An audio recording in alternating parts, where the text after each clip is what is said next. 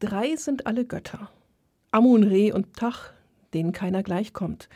Der seinen Namen verbirgt als Amun, er ist Re im Angesicht, sein Leib ist Tach. Staatliches Museum ägyptischer Kunst. Auf die Ohren. Der Museumspodcast.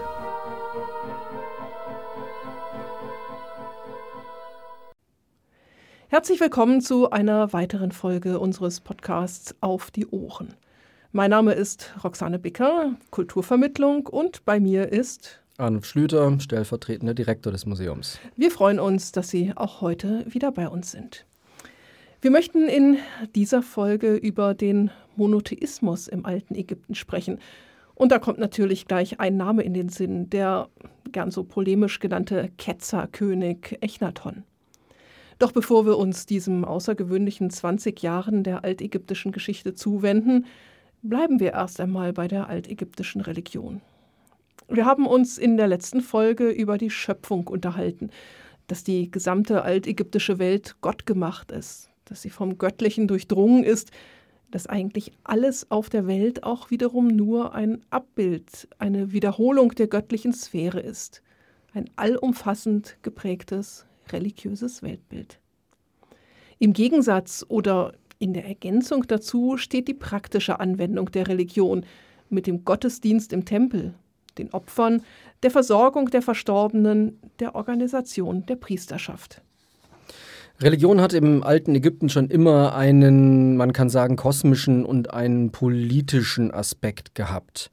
Ähm, beides vereint sich in der Person des Königs. Der ist auf der einen Seite Sohn der Götter und war damit eben auch ein Mittler zwischen der weltlichen und der göttlichen Sphäre und ist andererseits derjenige, der auf Erden für die Einhaltung der Ma'at kämpft und der sich darum kümmert, dass die Religion auf Erden funktioniert. Er ist derjenige, der Tempel einrichtet, der den Tempelkult am Laufen hält und so weiter.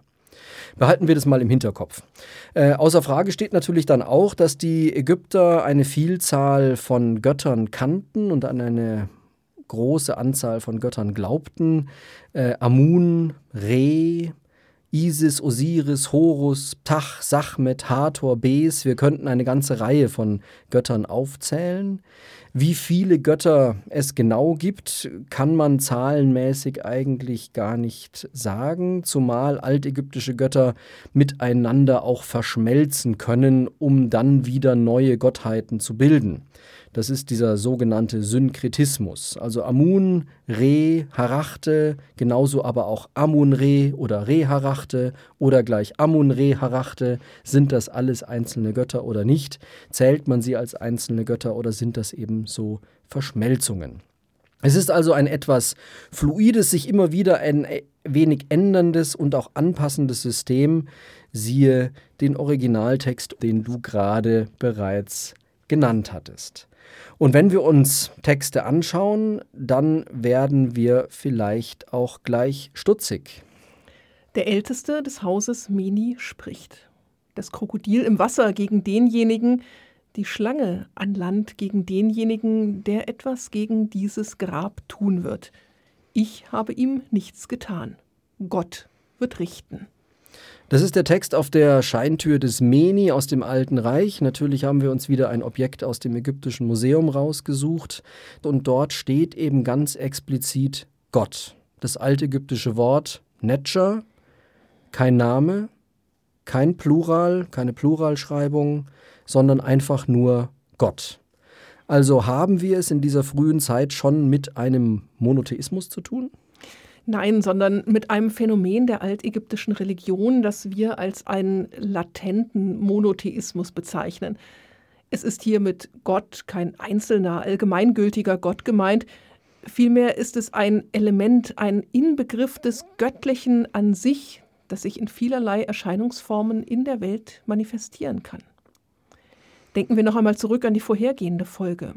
Wir haben in Ägypten eine ganze Reihe unterschiedlicher Schöpfungsmythen, die ein und dasselbe Phänomen, die Entstehung der Welt, auf ganz unterschiedliche Arten erklären. Ähnlich verhält es sich auch mit dem Gottesbegriff. Es gibt etwas Übergeordnetes, etwas Göttliches, das alles durchdringt, das aber so groß und so umfassend ist, dass es die Menschen gar nicht erfassen können, dass sich ihnen deshalb in verschiedenen Aspekten zeigt und so wenigstens ein bisschen greifbar wird. Die Suche nach einer Definition des Göttlichen zieht sich durch die gesamte altägyptische Geschichte. Der Gottesbegriff wurde immer wieder angepasst und erweitert. Er kann aber nie vollendet werden, denn wie so oft ist hier der Weg das Ziel. Trotz allem haben die altägyptischen Götter alle ihre eigene Daseinsberechtigung und wurden auch als Einzelgötter, als Individuen in ihren Tempeln verehrt und dargestellt, jedoch auch immer wieder in einen Zusammenhang gebracht, als Götterfamilien, die in einer Dreiheit als Vater, Mutter und Sohn existierten. Und dies führt uns wieder zum Anfang, denn dort haben wir schon gehört, drei sind alle Götter. Machen wir nach dieser Einleitung einen Schritt weiter, denn eigentlich soll in dieser Folge ja der Monotheismus im Zentrum stehen, wobei Sie sich denken können, dass es nicht so einfach werden wird. Zunächst gucken wir uns mal einen kleinen geschichtlichen Abriss an. Also wir befinden uns mit unserer heutigen Folge im sogenannten Neuen Reich. Ähm, wir beschäftigen uns natürlich mit dem Echnaton, du hast ihn vorhin schon genannt. Ägypten stand politisch wie kulturell im Neuen Reich auf einem Höhepunkt. Es war eigentlich, könnte man sagen, die führende Weltmacht der damaligen Zeit, immer natürlich in Bezug auf die damals eben bekannte Mittelmeerwelt. Ähm, also Weltmacht der damaligen Zeit in Auseinandersetzung auch mit den Großreichen Vorderasiens. Man kämpfte vor allem um die Vorherrschaft im Gebiet vom äh, heutigen Syrien. Äh, das heißt, man hatte sich über das, was wir heute als Ägypten bezeichnen, auch schon weit hinaus äh, ausgedehnt. Auch kulturell und künstlerisch hatte Ägypten dann unter Amenophis III. einen absoluten Höhepunkt erreicht. Gleichzeitig war Ägypten offen für Einflüsse von außen, von den äh, vielen Gebieten, mit denen man im Austausch stand. Also Ägypten war eben nicht abgeschottet und nur auf sein eigenes Herrschaftsgebiet beschränkt. Äh, kurz, Ägypten stand in absoluter Blüte. Man verstand sich als den Mittelpunkt der damaligen Welt und hatte, um das vielleicht so etwas flapsig zu sagen, keine wirklichen Probleme. Und dann kommt Echnaton, sagen wir mal so ganz grob, 1350 vor Christus auf die Bühne. Aber Echnaton war zunächst einmal gar nicht Echnaton. Echnaton ist nämlich geboren worden als einer der Söhne seines Vaters, des Königs Amenophis III. Und auch er trug zunächst den Namen Amenophis. Und dass dieser Prinz nun eines Tages seinem Vater als König Amenophis IV. auf den Thron folgen sollte, das war zunächst überhaupt nicht geplant. Thronfolger und auch als solcher heran und aufgezogen, war sein älterer Bruder Tutmosis, der eigentlich als Tutmosis der Fünfte geherrscht hätte, wenn, ja, wenn er nicht eines unerwarteten frühen Todes gestorben wäre. Dies ist eine der Kreuzungen der Weltgeschichte, bei denen man sich gerne die Frage stellt, was wäre denn nun gewesen, wenn? Aber das würde hier zu weit führen. Wenn Sie die spannende Geschichte um diesen Prinzen Tutmosis hören möchten, dann schauen Sie doch mal in die Vorträge auf unserem YouTube-Kanal, wo es zu Prinz Tutmosis einen entsprechenden Vortrag von Professor Dr. Dietrich Wildung gibt. Der Prinz Amenophis übernahm also erst recht spät die Rolle des Thronfolgers. Über seine Interessen, seine, seine Ausbildung und seinen Werdegang in der Zeit davor kann man nur spekulieren. Nach dem Tod seines Vaters übernahm er dann zunächst als Amenophis IV. den Thron und regierte, wie seine Vorfahren, von der Hauptstadt Theben aus. Und zunächst setzte er auch die Herrschaft seines Vaters fort. Recht bald nach seinem Regierungsantritt beginnt er allerdings damit, in Karnak, dem Hauptkultort des Reichsgottes Amun, ein Heiligtum für den Gott Aton zu erbauen, einer Erscheinungsform der Sonne. Der Aton ist nicht neu, er erfuhr auch schon unter Amenophis III. eine gewisse Verehrung, wie auch andere Sonnengötter. Im Neuen Reich ganz allgemein nimmt die Bedeutung des Sonnengottes, also des Re oder auch Re-Harachte, deutlich zu. Er gewinnt sogar einen Einfluss äh, auf den Jenseitsglauben, weil er nachts durch die Unterwelt fährt und äh, den Verstorbenen das Licht bringt. Äh, die Sonne und sogar auch schon der Aton spielen also bereits unter Amenophis III. eine ganz wichtige Rolle. Auf der einen Seite kann man den Eindruck gewinnen, dass Amenophis III. ganz bewusst aber auch andere Kulte bzw. die Verehrung der traditionellen Götter gefördert hat. Äh, es gibt ein klares Erstarken des Kultes auch vieler kleinerer Götter in den Provinzen. Der Tierkult gewinnt an Bedeutung. Ähm, bei Echnaton nun schließlich kippt dieses Ganze in die Betonung des Sonnengottes und gipfelt dann schließlich in die Bewegung, die Aton zum einzigen wahren Gott erklärt. Und dies führt letztendlich zu einer Art Revolution, die das ganze bekannte Religionsgebäude der Ägypter von oben her aushebelt und verändert. Aber so weit ist es noch gar nicht. In der Frühzeit seiner Regierung benennt Amenophis IV. diesen Gott Aton zunächst als Es lebt Reharachte, der im Horizont jubelt, in seinem Namen Schuh, welcher der Aton ist. Es ist also wieder einer dieser schon angesprochenen Synkretismen, der allerdings nicht lange währt. Ab dem dritten Jahr seiner Regierung beginnt der König mit einer kompletten Umgestaltung. Er ändert seinen Namen in Echnaton, das übersetzt man so viel wie dem Aton wohlgefällig. Er erhebt den Aton zunächst über alle anderen Götter, um diese dann nach und nach auszulöschen und für null und nichtig zu erklären. Echnaton gründet eine neue Hauptstadt, Achet Aton, den Horizont des Aton, in der Ostwüste an einem Ort, der bislang nicht von Menschen oder von Göttern beansprucht wurde. Auch das Bild des Aton selbst gleicht sich hm, schrittweise an, könnte man sagen. Am Anfang hat er noch traditionelle Darstellungsformen. Äh, erst später wird der Aton dann ausschließlich als Sonnenscheibe mit Strahlenhänden dargestellt. Als Statue taucht er gar nicht mehr auf und selbst das Aussehen der Tempel ändert sich ja ganz grundsätzlich. Es gibt den Tempel eigentlich nur noch als eine Abfolge von offenen, offenen Höfen, äh, wo unter freiem Himmel äh, geopfert wird. Die Sonne kann also überall hineinschauen. Das geht sogar so weit, dass Tore keinen Türsturz mehr haben oder kein, keine Architrave mehr oben auf den Säulen liegen, äh, damit die Sonne tatsächlich in jeden Bereich dieser alten Anlagen hineinschaut schauen kann. Es gibt also kein Allerheiligstes mehr, kein Götterkultbild, keine Festprozession der Götterbarke und so weiter. Echnaton kehrt also dem bisherigen Polytheismus den Rücken, indem er die alten Götter negiert. Und nicht nur das, er greift damit massiv in das Glaubenssystem der Menschen ein, denn mit der Abkehr von den alten Göttern gibt es auch keinen Osiris mehr, kein Jenseits, in dem man nach dem Tode weiterlebt. Das System wird dahingehend angepasst, dass die Seelen der Verstorbenen in ihren Gräbern ruhen und bei Tag am Leben und den religiösen Zeremonien teilhaben. Das Jenseits gibt es nicht mehr und die Nacht wird ohne die Sonne zur Gottesferne. Problematisch könnte man sagen, ist zum Beispiel, dass Echnaton sich als einzigen Mittler zwischen Gott und Menschen installiert. Aton selbst, der Gott, spricht ja nicht wirklich, er hat keine Offenbarung, er gibt keine Gebote heraus, er teilt sich nicht aktiv selber mit. Äh, er äußert sich letztlich nur durch seine Strahlen. Und der Einzige, der mit ihm kommunizieren kann, ist Echnaton. Aton ist letztlich als Gottheit jeglichem Zugriff durch die normalen Menschen entzogen, er ist eher entrückt. Überspitzt könnte man sagen, Echnaton nimmt den Ägyptern etwas weg, ohne einen adäquaten Ersatz dafür zu liefern. Nur er kann mit dem Gott kommunizieren oder aber er schafft, das hast du auch schon erwähnt, das Jenseits einfach ab. Die Toten werden zwar weiterhin versorgt, also man stirbt weiterhin nicht einfach mit dem Tode auf Erden, sondern es gibt eine Fortexistenz.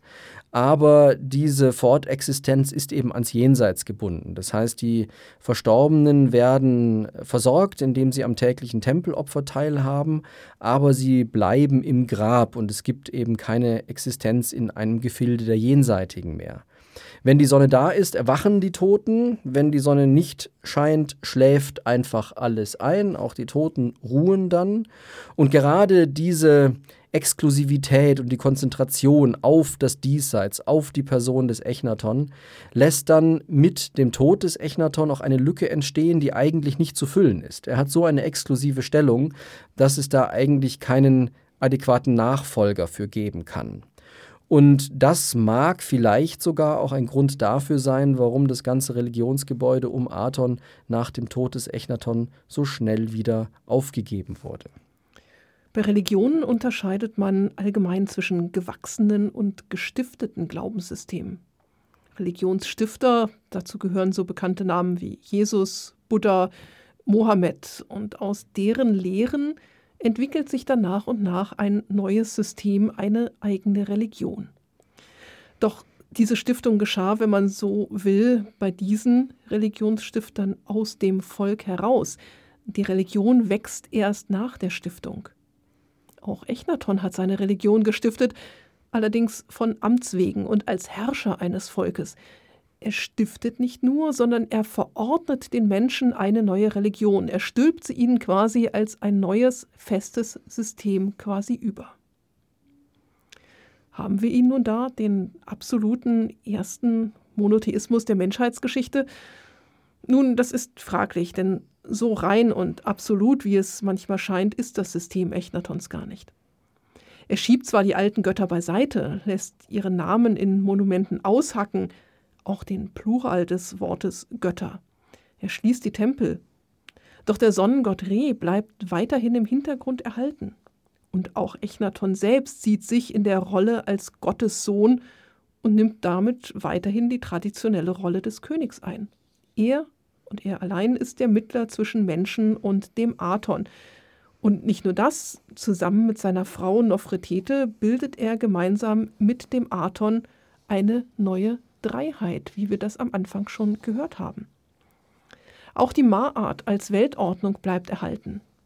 In Amarna gibt es einen Benbenstein, der eng mit der Weltenschöpfung verbunden ist. Der König trägt weiterhin den Ureus auf der Stirn, führt den Nepti, den zwei Herrinnen, zwei Göttinnennamen, man findet Hathor-Gehörne und die Verehrung von Bes und Toeris. Ganz so rein ist dieser Monotheismus also doch nicht. Echinatron hat für uns zum ersten Mal nachvollziehbar im 14. Jahrhundert vor Christus versucht, einen Monotheismus zu installieren. Und das von oben herab, per Dekret, man könnte fast sagen fundamentalistisch. Äh, dabei ist sich die Ägyptologie, wie wir das ja schon so oft äh, gehört haben oder worüber uns wir uns schon so oft unterhalten haben, über die Tragweite der Handlungen Echnatons äh, uneins. Die einen sprechen von der Einführung eines Monotheismus, andere meinen, der Aton sei den übrigen Göttern nur vorgezogen worden, die übrigen Götter hätten es aber weiter gegeben. Sie wären also gleichsam geduldet worden, eventuell mit dem Ziel, dass sie sich nach einer gewissen Zeit in der Bedeutungslosigkeit äh, auflösen.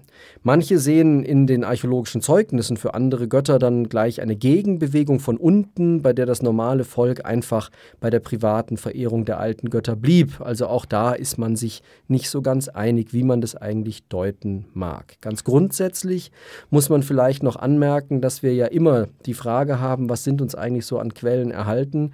Ähm, ein Punkt, der immer problematisch ist, ist, wenn gesagt wird, äh, Echnaton hätte einfach alle Tempel geschlossen oder ähnliches. Äh, man immer vergisst, dass die Tempel im alten Ägypten ja nicht nur religiöse Orte und Gotteshäuser gewesen sind, sondern Verwaltungsinstitutionen.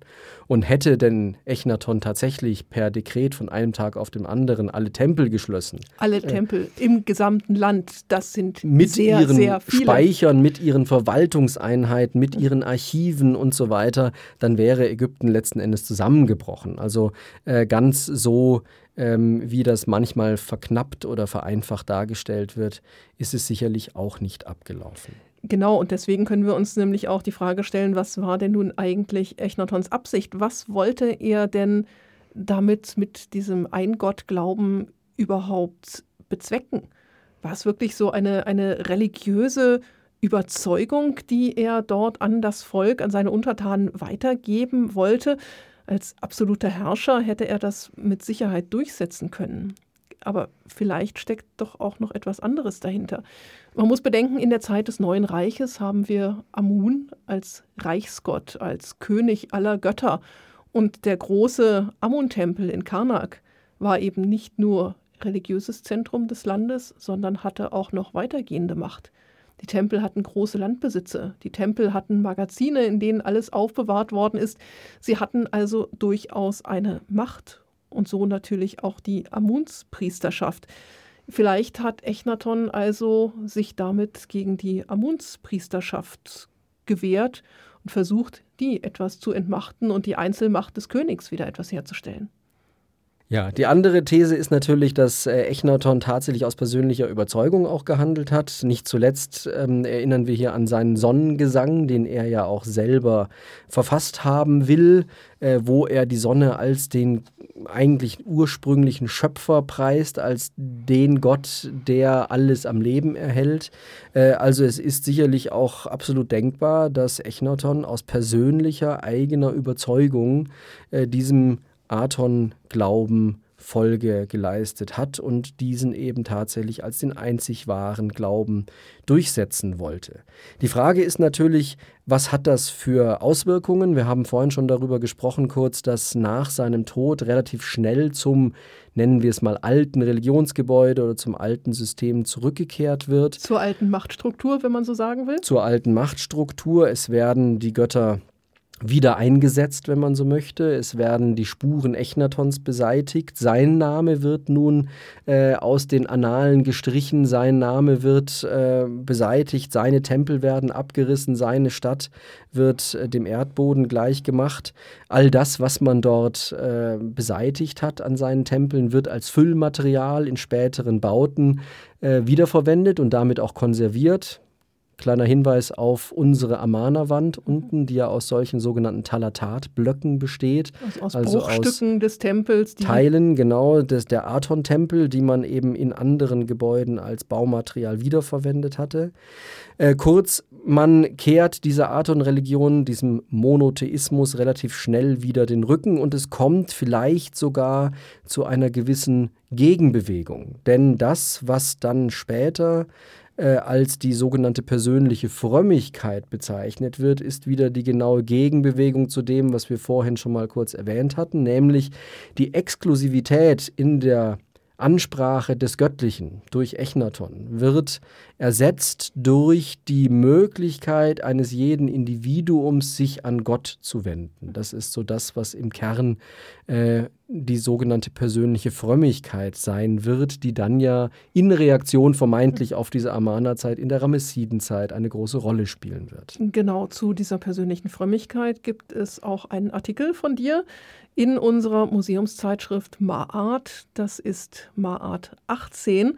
Und an dieser Stelle auch noch ein kleiner Hinweis. Maart 18 können Sie natürlich gerne bei uns im Museum bei Ihrem nächsten Besuch erwerben. Denn seit August hat der Shop und das Café im Museum auch wieder geöffnet. Machen Sie davon also zahlreichen Gebrauch. Diese neue Religion, dieser wie auch immer man ihn bezeichnen möchte, Monotheismus hat Echnatons Tod im 17. Jahr seiner Regierung also nicht lange überlebt. Seine Nachfolge ist undurchsichtig und bereits sein Sohn Tutanch-Aton ändert seinen Namen in Tutanch-Amun, kehrt aus der neuen Hauptstadt Achet-Aton nach Theben zurück und spätestens mit den Nachfolgern Eje und Haremhab ist das alte System wiederhergestellt.